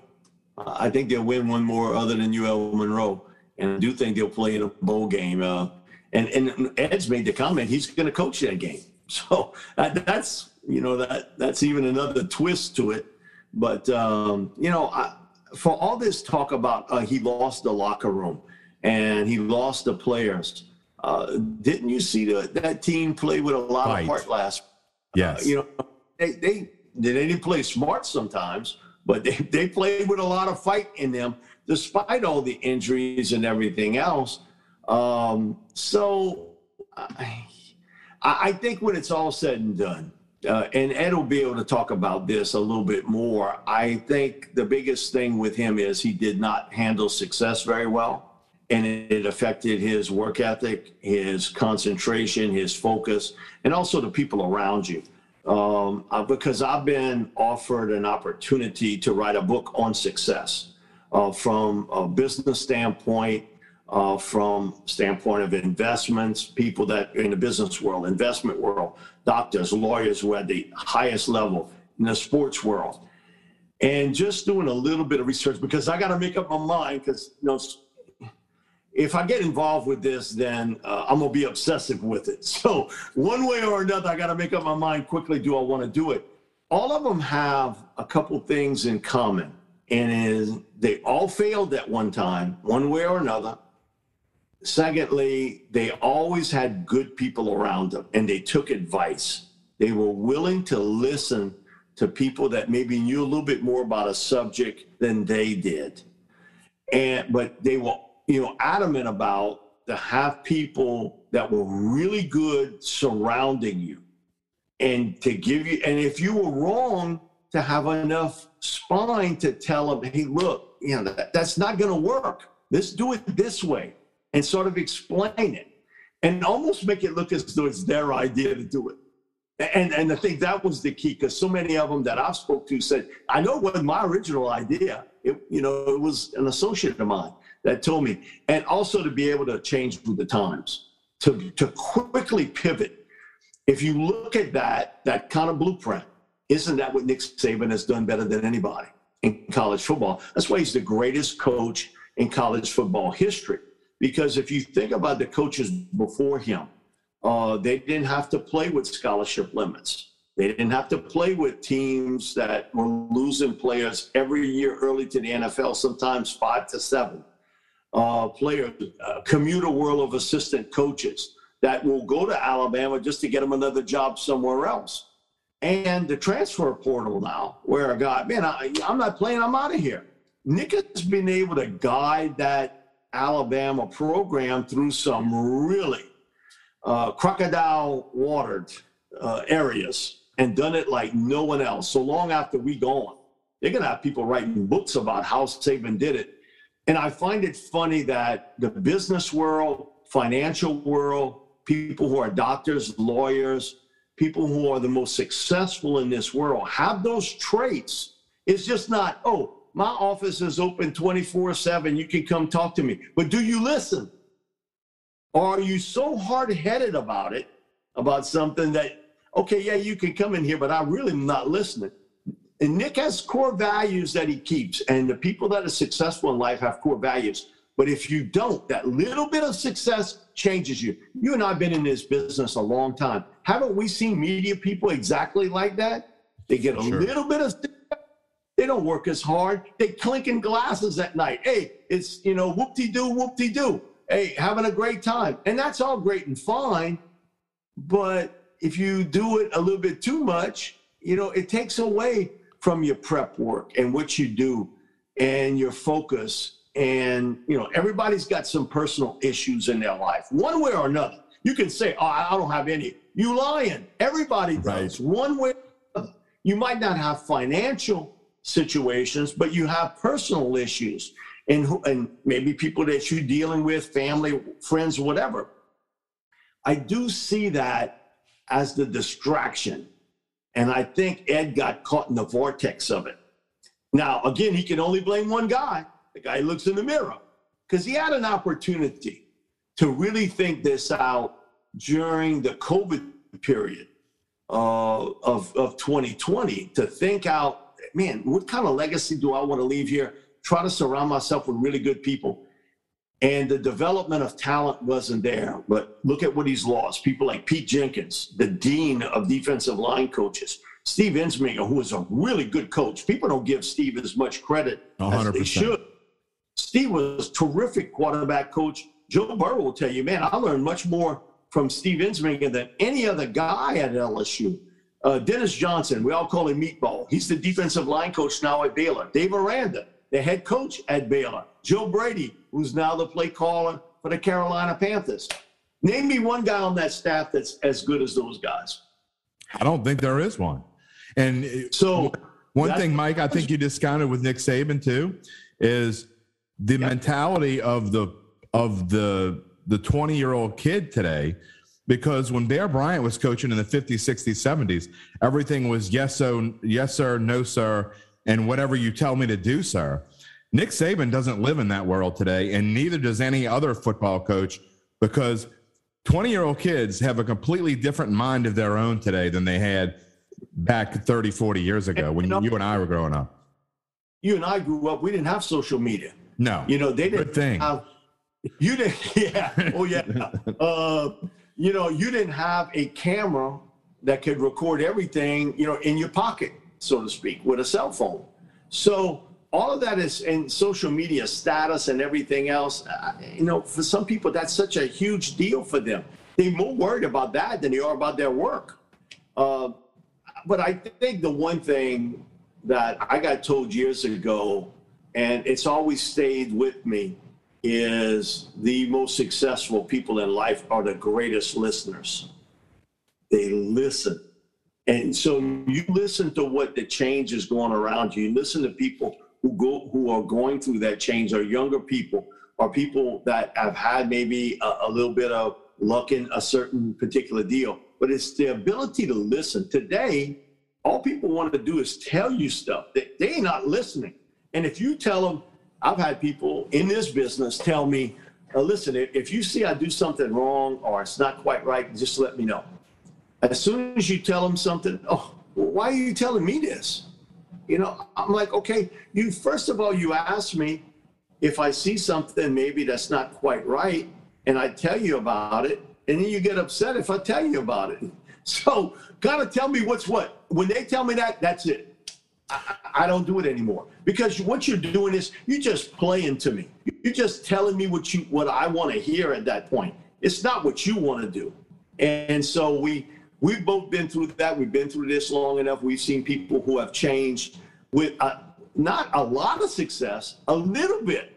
But Look at Ed. You know, you talk about winning the national championship in football. That is, you be all of a sudden, you can easily trade. I mean, it, it's of the Rocky song, but easily trade your passion for glory and fame, easily. And 100%. to say, never happened to me, it won't happen to you because you're not going to be in that spot. If it did, I'm just telling you, success is difficult to kind of win over. It, it, it's tough to get to the mountaintop. It's even tougher to stay there. That that becomes the issue, and that's why I, I have a, a lot of admiration for what people like Mike Tomlin and Bill Belichick, Sean Payton have done for longevity. Now they got geniuses in this world that you know they they an okay this and an okay that in profession, and they're the first to criticize coaches. Look at what Tomlin, Belichick, Payton have done to keep that measure of success for that long a period of time in professional football when you know there's a lot of changes going on and you have to change it, the game's changed so you have to uh, it's amazing and when you become rigid like i think one of those three coaches have become and he's the winningest coach of maybe the best pro football coach of all time. When you you become a little bit rigid about certain things, it itches you too. Even as good as Belichick is, and I still think he's a terrific coach. Tom Brady was such a big part of those great teams, and he did not recognize Brady still had gas left in the tank. It, it wasn't that he didn't recognize it. I think, Mike, it's that he in a ego. way like yeah ego. ego. that's the word and look i'm going to tell you mike to tell you that if you ever see anything you want to give me advice on or something i'm doing wrong i will 100% listen and i will not tell you to go somewhere uh, so if yeah. you so please I, i'm taking advice. I've been i don't care that i've been in this business 30 years. I'm i'm pretty new to this uh this whole audio gig so i'm learning. Jim every day we learn something. Uh, it, it's something, you know, when I do prep work, to know that I'll do that three hours or two hours uh, WWL, uh, you know, I learn something new every day. Sometimes it's really surprising some of the things that you know you think yet you know a lot about, and then you find out one little tidbit and it leads you to something else and something else. That is the learning process. I, I think a lot of times we kind of get caught up in jobs where we do something every day for so long that we think we know everything about yeah. it, and really not the case. And as you talked about, okay, uh, five years ago, if I'd have told you, hey, we're going to be doing a Zoom, uh, I'd have told uh, you were out of your mind. It's like, what? Zoom? You got to be kidding. Zoom what? Uh, so everybody has to change with the times, and sometimes events out of your control change you and change how you have to do things. And some people really buck that really hard. They don't want they don't want to change for anything. Oh, I've been doing this all these years. That's how it's going to be. Uh, you got to understand the world's changing, and so you have to change with it. Well, I would tell you that when I, you know, like I said, I've been in this business for 30 years, and the first probably 20 years of my career, I didn't want to listen. I thought I knew everything. Yep. With this social media, this Twitter thing comes along, my, my employers are telling me you got to get in this Twitter. You you got to start setting stuff out. You got to get followers. And I'm like, I don't need to do that. Nobody cares about any of that. I'm not doing that. And guess what? Over the past nine years, I've been laid off and brought back three times. So guess what? I start to listen a little bit. My German head is actually finally starting to open up a little bit and starting to listen. And now um, I realize that this social media thing and all these audio visual things we do and and doing interviews so people can hear them and talking to people and not just listening to your own head actually means something. So there's certainly uh, something in to listen, and, and, it just took me a long time to realize that. Yeah, it's it's the best trait somebody could have to be a great listener. and uh, you know, due to the storm, and my youngest daughter, her and her husband, and the two grandkids, uh, they had some damage to their roof and you know, mold damage, water damage. So they're getting all that fixed up. So uh, they they staying here with me and with us. And so I got a little seven year old uh, granddaughter, and you know she's watching all these like little videos from TikTok and all. Right. And so when I first saw that, man, what? But then you start to see what their fascination is with it. You know, for because you got to look through it through the eyes of a seven year old of why that is interesting to them. And um, you know, if I hear any more CoComelon, though, I'm willing to, to go up the wall. Oh my goodness gracious! Don't have a little two and a half year old melon. Oh, because you you ask me what you want to watch. Uh, CoComelon, pop, CoComelon. Oh. I was like, and I can't take CoComelon too much more longer, you know, and the, the wheel goes round and round. Oh and, my God, I got it too. But, and why they want to watch it, and I watch, and she can sing along. So it's her little learning process in seeing it, and she's used of it. And so sometimes you learn from little kids because you're seeing it through their eyes of how the world has changed. Uh, it's not like that when I was seven years old. No. Uh, you, you know, you're talking about like, seven, Mike. You're talking about seven year olds. My wife doesn't watch TV anymore. She comes home and when she finally is done, I mean, she works from seven in the morning to to five thirty or six at night. Comes home, fixes dinner, gets kids baths, and you know what she does at eight o'clock after 13 hours of on her feet all day? She lays in bed and watches TikTok for about two hours. And if I hear oh no, oh no, oh no, no, no, no one more time, I'm gonna go insane. Okay, but, but it's but not listen, just for kids. It's part, it's part, of the world we live in, and uh, so then you get kind of affiliated with it. You know, you think about how Netflix and Amazon and how they have you know branched out into the you know the movie world and and you know just documentaries, you name it. And some of the best things I've seen on TV has actually been on Netflix and, and Amazon. For sure. Uh, to, so, you know, it, again, it goes to show you uh, I never forget my dad when they were first. This was '70s. Uh, they were going around trying to see if people would be interested in cable TV, and my dad at first was, oh, "I ain't paying for that. Nothing free." well, finally, you know, we broke him, so to speak. Of come on, come on, you can, you know, you can watch WGN, you can watch TBS, that sort of, because that was big back then. Right, uh, baseball. And, and who watched more TV than my dad? No one. I mean, he was he would come back home and that TV, it wasn't on the regular channel watching because he, he he loved baseball, so he, he loved watching the TBS because they had the Braves right. at that time, and WGN when he retired, he could watch the Cubs. So you know, again, he sort of adjusted right. too. Told me that before he passed away. He never told me that. Uh, just like he would never, you couldn't get him to believe anybody was better than Otto Graham uh, automatic Otto, greatest quarterback of all time. so, you know, you're watching Unitas, uh, watching, you know, Bradshaw, watching Joe Montana, uh, watching Elway and those guys. And then, you know, he got to see Peyton Manning and, and Tom Brady. You couldn't convince them they were better than Otto Graham. Man, Otto Graham's better than that guy. Yeah, Otto Graham was a you know, but that part he stayed rigid with uh, the, to the day he passed away. God bless him.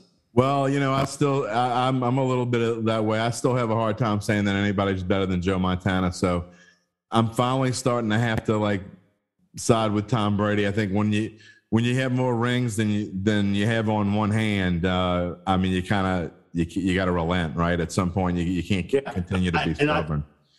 I, I, think Brady's. I know in my lifetime, uh, I can't talk about Otto because the, the game is right. Totally it's different. Yeah.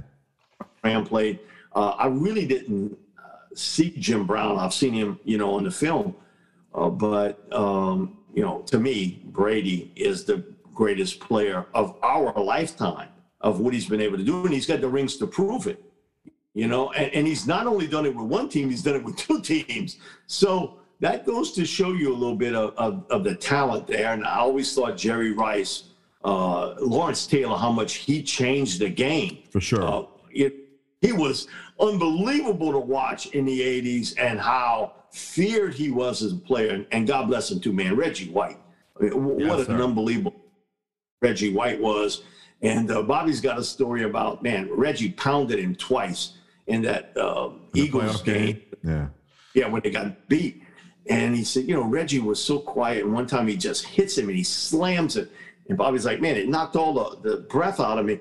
I'm trying to catch my breath. And he said, you know, he puts his hand out and he said, uh, Bobby, God bless you. God bless you. Uh, you're going to be okay tomorrow. if I was tomorrow, and I would get today. But he said, you know, that was Reggie sort of needling you in his own way about, hey, God bless you, Bobby. You know, you're going to be okay tomorrow. You know, cause, but today I'm going to give you hell. Uh, and that was that was Reggie, and he could take over a game for a defensive lineman like somebody I've never seen uh, play that position, just like LT playing that pass rush outside linebacker position. I've never seen any people try to compare others to LT. That's, I don't think I'll live long enough. No, there's there's no other that, LT. There's there's no other LT. But I still wonder, Mike, though, what what would have happened if Tom Brady if Tom Brady got hit like Joe Mont like they used to be able to hit when Joe Montana yeah. was playing? Had Tom Brady had had to go through that would he still be playing at 44? It would would if Joe Montana had the same rules as Tom Brady, would he have played until he was 44? Those are questions that can't be answered. Uh, no, it can't, and it's always the what if. Uh, the one thing I do say about it, you know, because he did have the back and then he had the elbow injury. Uh, would that have not happened being hit? I, I don't think so. But I think today players at that position have more longevity but they make so much money.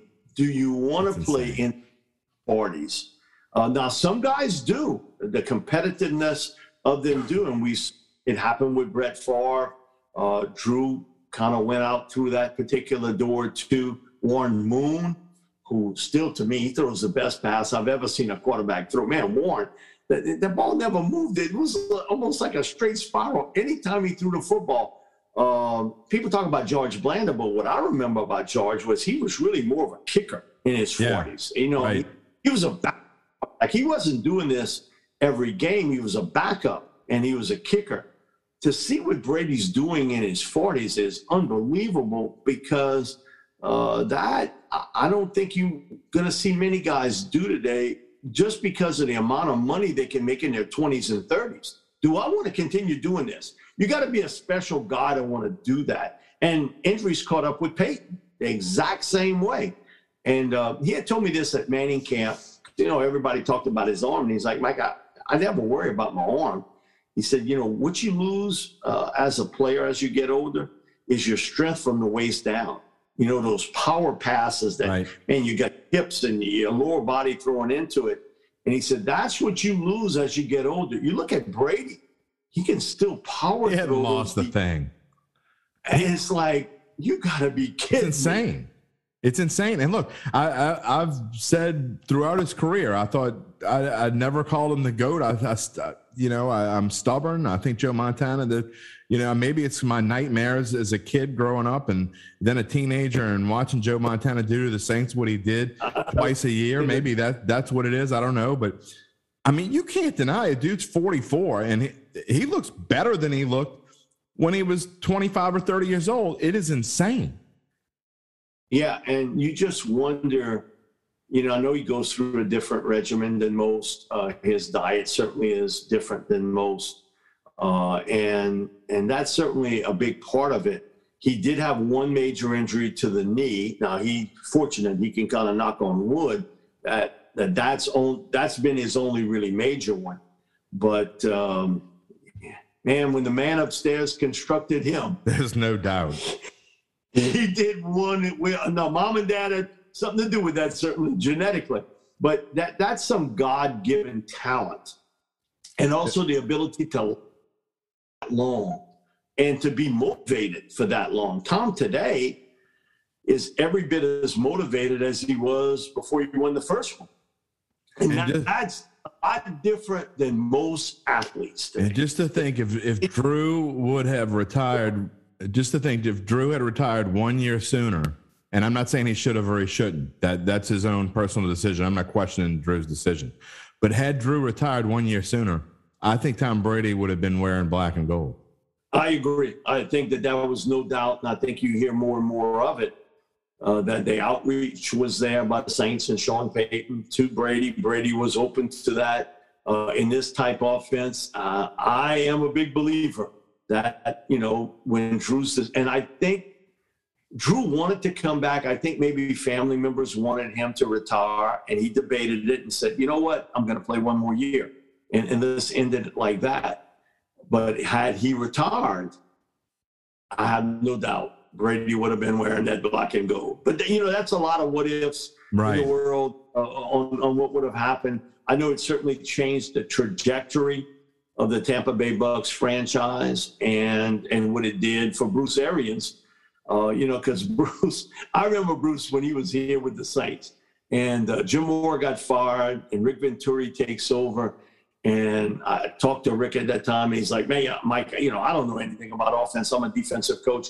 So I'm going to turn everything over to Arians. He's going to run. He said, you know, first practice, he's running uh, tight end screens, reverses, all this stuff. And he's like, he didn't have that term, you know, risk it, you know, for the biscuit and everything else. He didn't have that term, but he said, I, I see where he got it from, that he just wanted to throw the football downfield all the time how Bruce changed his offense and sort of gave it to Tom and said, okay, I think you know how to do it better than I do. Go ahead and, and run your offense.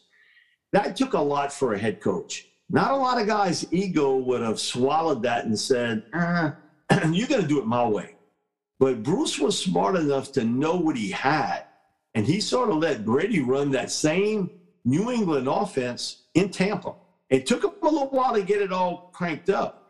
Uh, but you see today uh, the, the results of that. And we're going to look at Bruce Arians differently 10 years from now than we would have, you know, pre Tom Brady. Well, if it wouldn't have been for Tom Brady, I'm not sure that Bruce Arians would still be in Tampa Bay. I, I, I think he would have retired by now, and I still don't think Bruce is long term in in Tampa. He's already made that comment. You know, I'd like to ride off in the sunset, and um, so what better know, way to do Bruce, with two rings?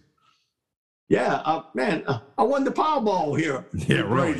I won the Powerball, and God bless her. Uh, she passed away last summer. Gay Culverhouse, her dad owned the the Buccaneers. He was the first owner yep. before they sold it to the Glazers. And Gay was like, Mike, I really believe, you know, once they signed Tom, she said, I really think he is going to bring a championship to Tampa. And I'm like, Gay, man, that that that's a pretty stretchy deal there. She says, no, there is something about certain human beings. And she said, let me tell you something. And it stuck in my mind. She said, males don't like to hear this, but there are always somebody better, more talented, more skilled than you are. And she said, males don't like to accept that. She said, females, they might accept it, but they kind of kick about it. She said, but males really don't want to accept the fact that one other male can change the course of history and time and everything else. And she said, I really think Brady is going to be that guy. She passed away last July and she didn't get to see it, but she was dead right. One, yep. about the male and, and admitting that that guy is better than everybody else. And secondly, he did change the mindset, the trajectory, the course that the Bucks were on before he got there. The only thing that would have been weird is had he would been wearing black and gold.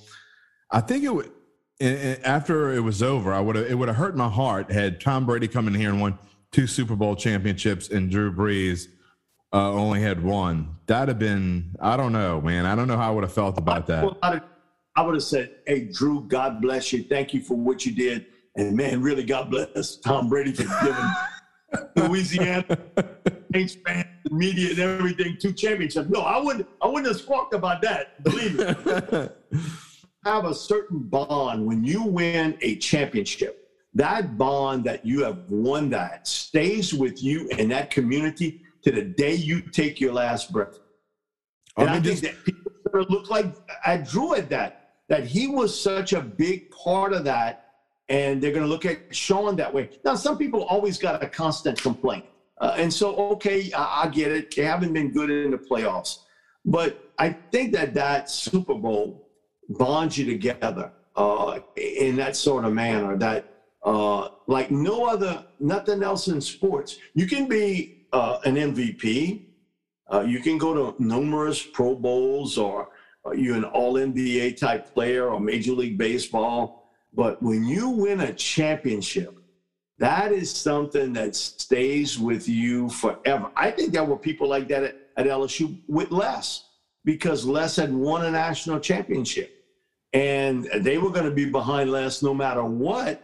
And even though he didn't change with the times, you know what? I think it'll be the same way with Ed.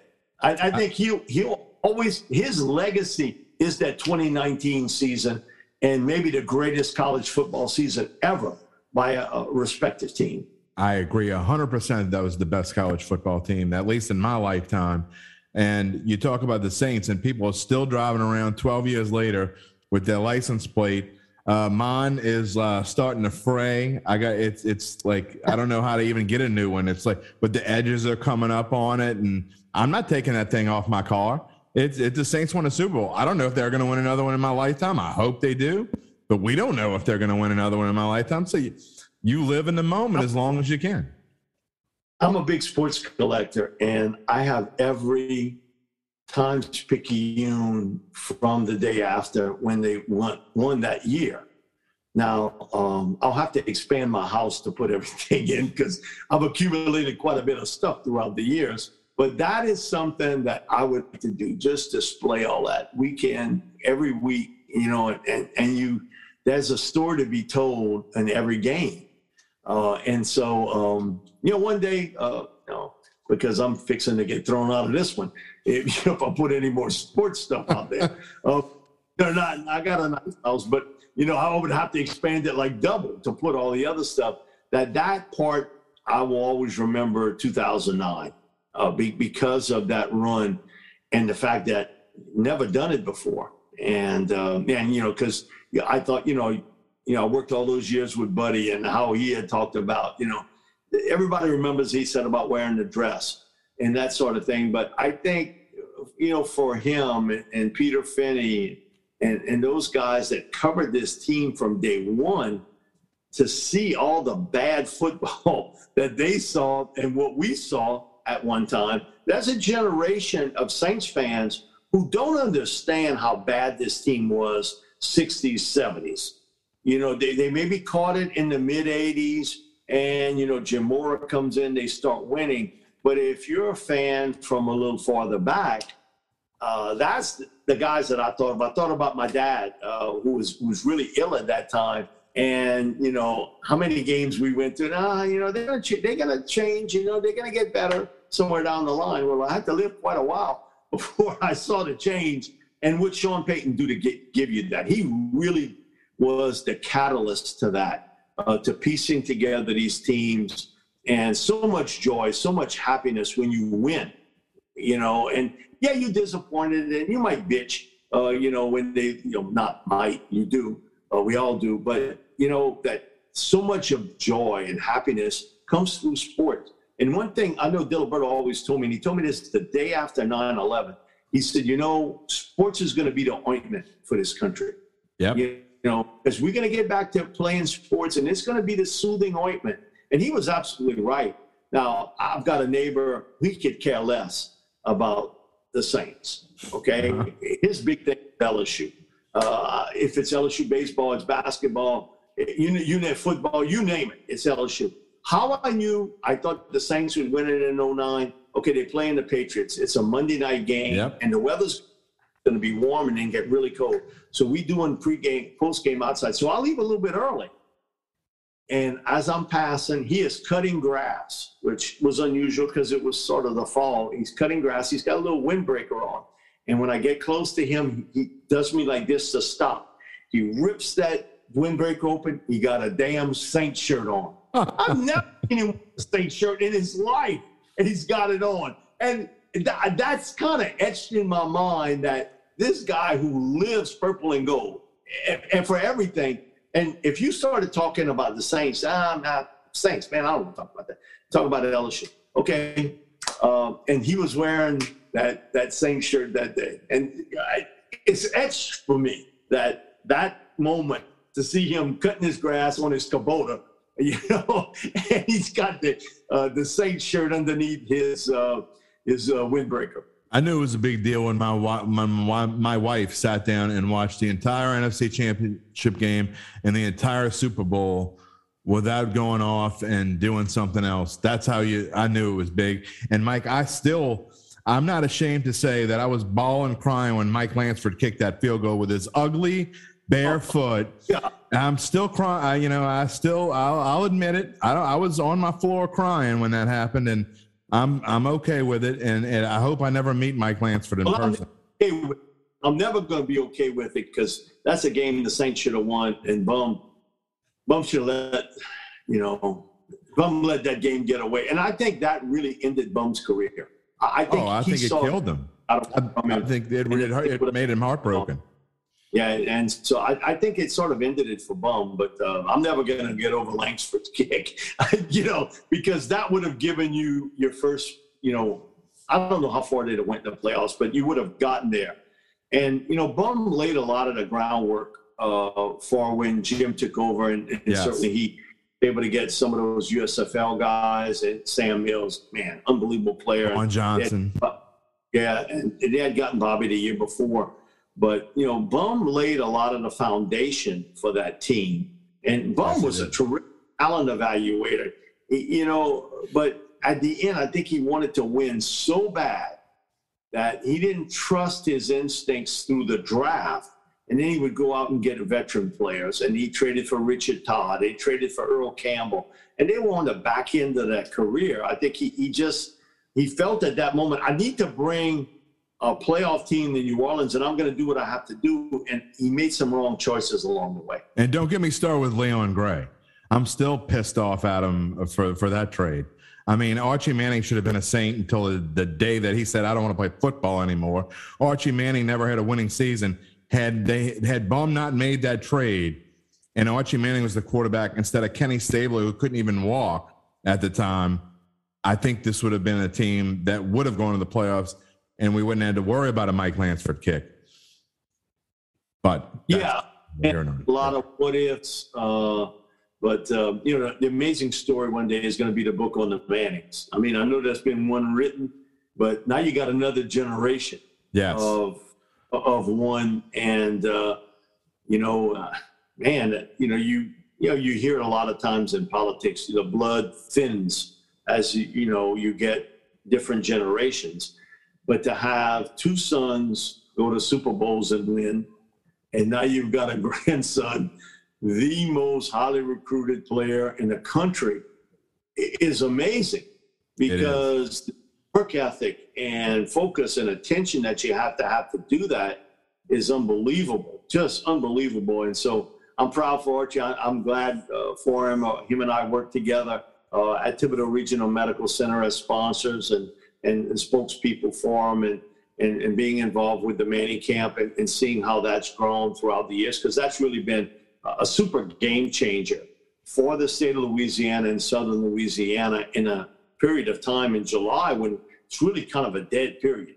Yeah. And see 1,200 kids from all over the world come here and, you know, get mentored by some of the greatest quarterbacks in college football and the Mannings. Man, so really been special. Well, Mike, I will tell you that um, I'd like to have you on another, at a, another time before sure. football season's over. But if it, if it does, if for some reason it doesn't happen, I definitely would love to have an off-season show where you and I just talk about history. And I don't care if people yeah. don't want to. If people aren't that interested, that's fine. But I think you and I could talk about history for for a while, and it'd be a fun show. So, for the young kid, from being the young kid on the block to the historian, So, right. So I yes, I get it. Uh, my hair color kind of kind of tips everything off, but uh, yeah, it's it's all good, and uh, it's my pleasure to do it today, and I appreciate you asking me. Well, I can be I can still fool people because my hair this is not dyed. I'm it's actually still uh, dark blonde, only by the grace of God. But I'm a lot older than I look, so trust me. Mike Detillier, thank you so much. I thought it was going to be a 30, 40 minute interview. It turned into an hour and a half, and there wasn't a dull moment in the whole thing. Thank you so much for joining the Dattitude podcast. Thanks so much, brother. I appreciate it. Thank you. We'll talk to you soon. So, we're going to set a record for the length of this podcast. I mean, but I, I wasn't about to end it prematurely. I mean, it was great, uh, just a wonderful interview. So I thank Mike for taking his time out. Before we go off the air here for episode 11, I do want to talk real quickly about. I'm going to tell you my pick for Thursday night football Broncos and Browns. Two teams that are in a bit of a pickle, in a mess. This is a big game for these two teams on Thursday night. Um, uh, you know, the Broncos started three and zero. They're three and three. The Browns are now three and three after getting shellacked by the Arizona Cardinals. We'll get to that in just a minute, but I want to touch on baseball. Again, I'm telling you, you you people who are just football fans and you got to watch baseball in October. Yesterday was insane. I mean, what the Dodgers were able to do to come back against the Braves. Cody Bellinger, who's been awful all season long, him and his 190 batting average. Where, wh- how come he can find his old self when it counts most? But the Dodgers sure are glad that he did. And uh, you know, I'm a, I'm a little look. If I had my druthers and I got to pick who was going to going to win the World Series, you'd have to pick Atlanta. And I know they're Atlanta, and people don't want to hear that they're Atlanta. Can't root for Atlanta. But in this case, the Braves are a, such a fun team to watch. You had to feel for them yesterday, but you know the betting world is so weird. You, the Dodgers, who were favored to win the World Series, just I don't know a few days ago even though they had to play the wild card matchup with the Giants and they lose two to the Braves, and now you can get them. Uh, you could have got them yesterday, before yesterday, and I haven't looked this morning. So you know what? I'm gonna put this on while I got, while I'm talking here. But you could have had them yesterday at 175 minus a uh, plus 175, which means that you got to plop down $100 to win $175 for them to win the series and which is insane. I don't care if they were down 2-0; they hadn't played a home game yet, and you could have had them to win the World Series. I think it was plus 330 or in that ballpark. Another insane deal. So now, so I went and put a little. I'd already had something on the Astros. I already had something on the Red Sox to win the World Series. So normally it doesn't make sense to, to pick three of the four teams, bet, bet on three of the four, but in this case it did. I'm in a position now to where if the Astros, Red Sox, or Dodgers win the World Series, I'm going to win not a, you know, I'm not going to win a ton, but I'm guaranteed to win a decent amount. Okay? Guaranteed. If it's the Dodgers, Astros, or Braves, off of one victory, the odds have changed so much. The Dodgers are now uh, a 125 favorite to win the series. They went from plus 175 to minus 125, basically off the one swing of the bat with Cody Bellinger. That's insane. And now the Braves are plus 330 to win the World Series. Maybe I ought to go put money on them too, and then I can't lose, right? I mean, I think I'm in a, I may have to figure out the math, and I may have to certainly have to do it with a calculator. But I may be in a position where if I put a little money on the Braves, I cannot lose. It's all about when you make your bets, okay? That's what this is all about. And then the Astros last night, getting the benefit. The umpiring has been horrendous, okay? Maybe not throughout entire games, but there have been significant blown calls that have cost teams. Whether the Giants would have come back, the check swing call, who knows? But they would have had a chance to. Last night, game number four, Red Sox have a chance to go up three games to one, right? And clearly, strike three with two outs in the ninth and two strikes on the nine hole hitter for the Astros. Clearly, strike three. The Red Sox are desperate. They got their ace in there, Nathan Eovaldi, and he throws strike three. The umpire whip, missed. Calls it a ball. Doesn't, doesn't really call it anything and you could predict what was going to happen after that. Sure enough, base hit, floodgates open. Astros win nine to two. It looks like they kill them, and it was anything but. It was it was a shame, really. I mean, look, I, I know. I mean, anyone who knows me knows my dislike of the Astros, and it's probably because for them being in the same division with the Cubs for so long. Um, I'm not an Astros fan. I do have money on them, so if they win, I I have a financial interest in them. But I don't care if it would have happened the other way around. I would have felt the same way. I mean, it it changed the.